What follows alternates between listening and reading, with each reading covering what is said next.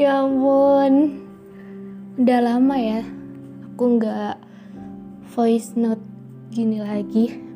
Dan lagi-lagi sore. Kenapa sempatnya sore? Kenapa ya? Padahal malam tuh ya enggak sih nggak bisa kalau malam aku tuh ngantuk. Oke ini agak random sih. Aku ngobrol sambil ngambilin jemuran. Mungkin bakal banyak noise ya karena aku nggak pakai mic. Sebenarnya ada kalau ditanya ada micnya nggak sih? Masa nggak punya mic? Ada cuman rusak. Udah aku benerin tapi nggak bisa. Jadi mau nggak mau harus beli lagi. Tapi kalau beli lagi sekarang budgetnya buat bulan ini terbatas jadi harus nunggu bulan besok. Hari ini nggak pengen ngobrol banyak karena ini tenggorokanku sebenarnya sakit nggak tahu kenapa tapi sakit banget asli. Kayak gimana ya? Kayak peri-peri gimana gitu. Takut covid sih tapi kayaknya bukan. Kayaknya. Tapi aku yakin bukan sih nggak nggak sepenuhnya yakin juga tapi ya yakin aja gitu. Oke bentar mau nyari tempat yang enak dulu buat ngobrol. Wah ya ya malah jatuh semua. Bentar. Oke. By the way aku sendirian lagi di rumah. Wah berisik banget. Mau cerita kalau aku habis namatin satu buku dari penulis Roy Saputra. Uh namanya hampir sama kayak saya kak. Tapi saya Saputri bukan Saputra. Jadi buku ini uh, pertama kali dicetak pada tahun 2017 lama banget. Tahun 2017 tuh aku masih SMK ya SMP SMK lah jadi Buku ini judulnya adalah Ikan-ikan mati. Kenapa ikan-ikan mati? Awalnya aku bingung gitu. Waktu baca awal-awal itu aku bingung. Kenapa judulnya Ikan-ikan mati? Padahal nih buku ngebahas tentang perkantoran. Maksudnya tuh karyawan kantor yang hidupnya tuh benar-benar udah stabil gitu loh. Kecuali percintaan. Tokoh utamanya namanya Gilang. Terus ada temen-temennya juga yang namanya Jay, Latif, sama Bobby. Ya tiga itu kalau nggak salah ya. Tapi seingatku bener tiga. Mereka tuh udah karyawan yang oke okay gitu di sebuah bank di Indonesia. Ceritanya gitu. Ini uh, novel ini tuh latarnya tuh masa depan senangkep aku inovasi sebuah kayak pokoknya di masa depan tuh nanti ada inovasi sebuah aplikasi yang ngebuat hidup kita tuh tertata gitu. Nah, di novel ini ada hubungannya nih. Tuh aplikasi terus karyawan-karyawan terutama Gilang sama tuh tam, sama aplikasi ini. Gimana sih kok bingung? Pokoknya buku ini nyeritain uh, hubungan antara Gilang sama si aplikasi ini. Menurut aku buku ini keren sih. Kayak penulisnya tuh nyadarin kita kalau misalkan kita tuh nggak bisa uh, ketergantungan sama sesuatu. Meskipun hal itu kita pandang positif, tapi kalau misalkan keterlaluan, hal itu bisa ngebuat kita uh, ke arah negatif juga. Awalnya aku nggak ngeh tapi setelah aku tamat akhirnya aku ngeh dan aku dapet banget sensasi serunya baca buku ini. Percintaan dapet realita kehidupan yang nyari diskonan tuh dapet. Terus persahabatan tuh juga dapet kayak oh my god Gilang itu bener-bener uh, beruntung banget gitu dapetin Latif, Jay sama Bobby sebagai sahabatnya di kantor.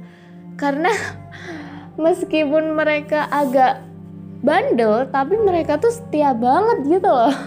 Keren banget. Di sini aku nemuin beberapa informasi ya. Kayaknya penulisnya suka sama makanan Prancis deh. Soalnya di sini tuh bolak-balik tuh disebutin kalau misalkan ada makanan Prancis, makanan Prancis atau restoran Prancis gitu. Aku nemu kata-kata yang menurut aku tuh bagus gitu. Bunyinya gini. Memang setiap harinya manusia dihadapkan dengan belasan pilihan yang bisa berbuah pengalaman dan pembelajaran. Jadi tiap hari kita tuh disuruh milih. Kita tuh sorry, batuk. Kita tuh disuruh milih dan kita dituntut untuk uh, membuat keputusan.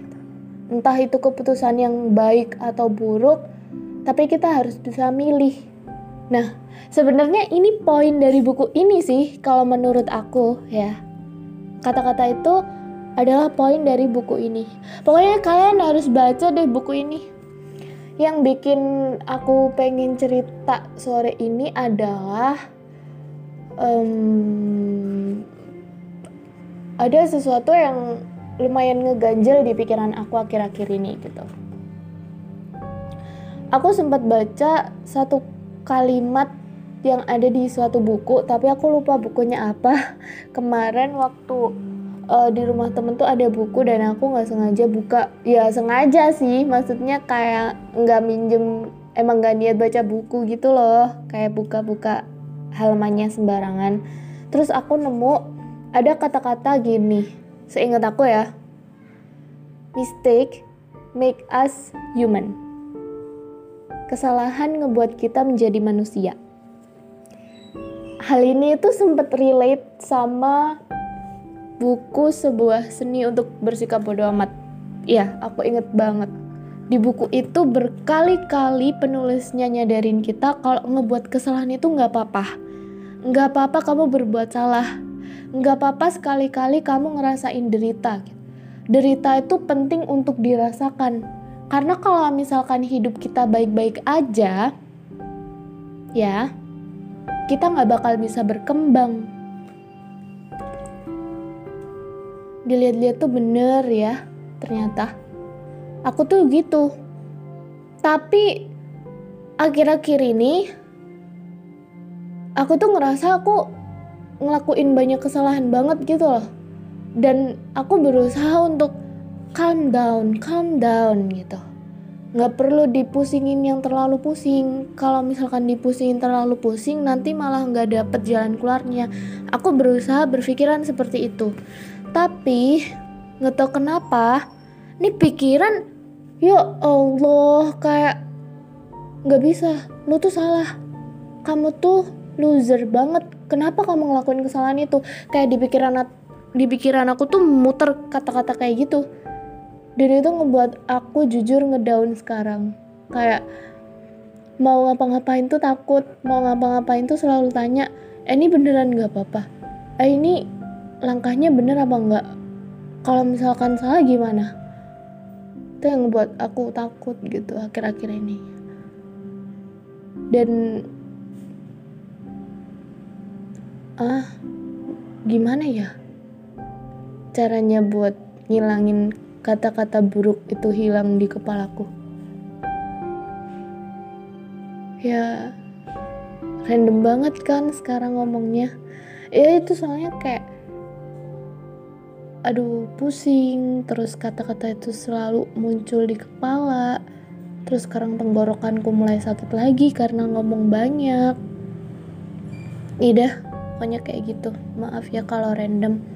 Tapi rekaman ini sama kayak rekaman-rekaman yang kemarin nggak diedit langsung dan direkam sore sebelum mandi. Udah gitu aja. Bye bye makasih udah dengerin sampai habis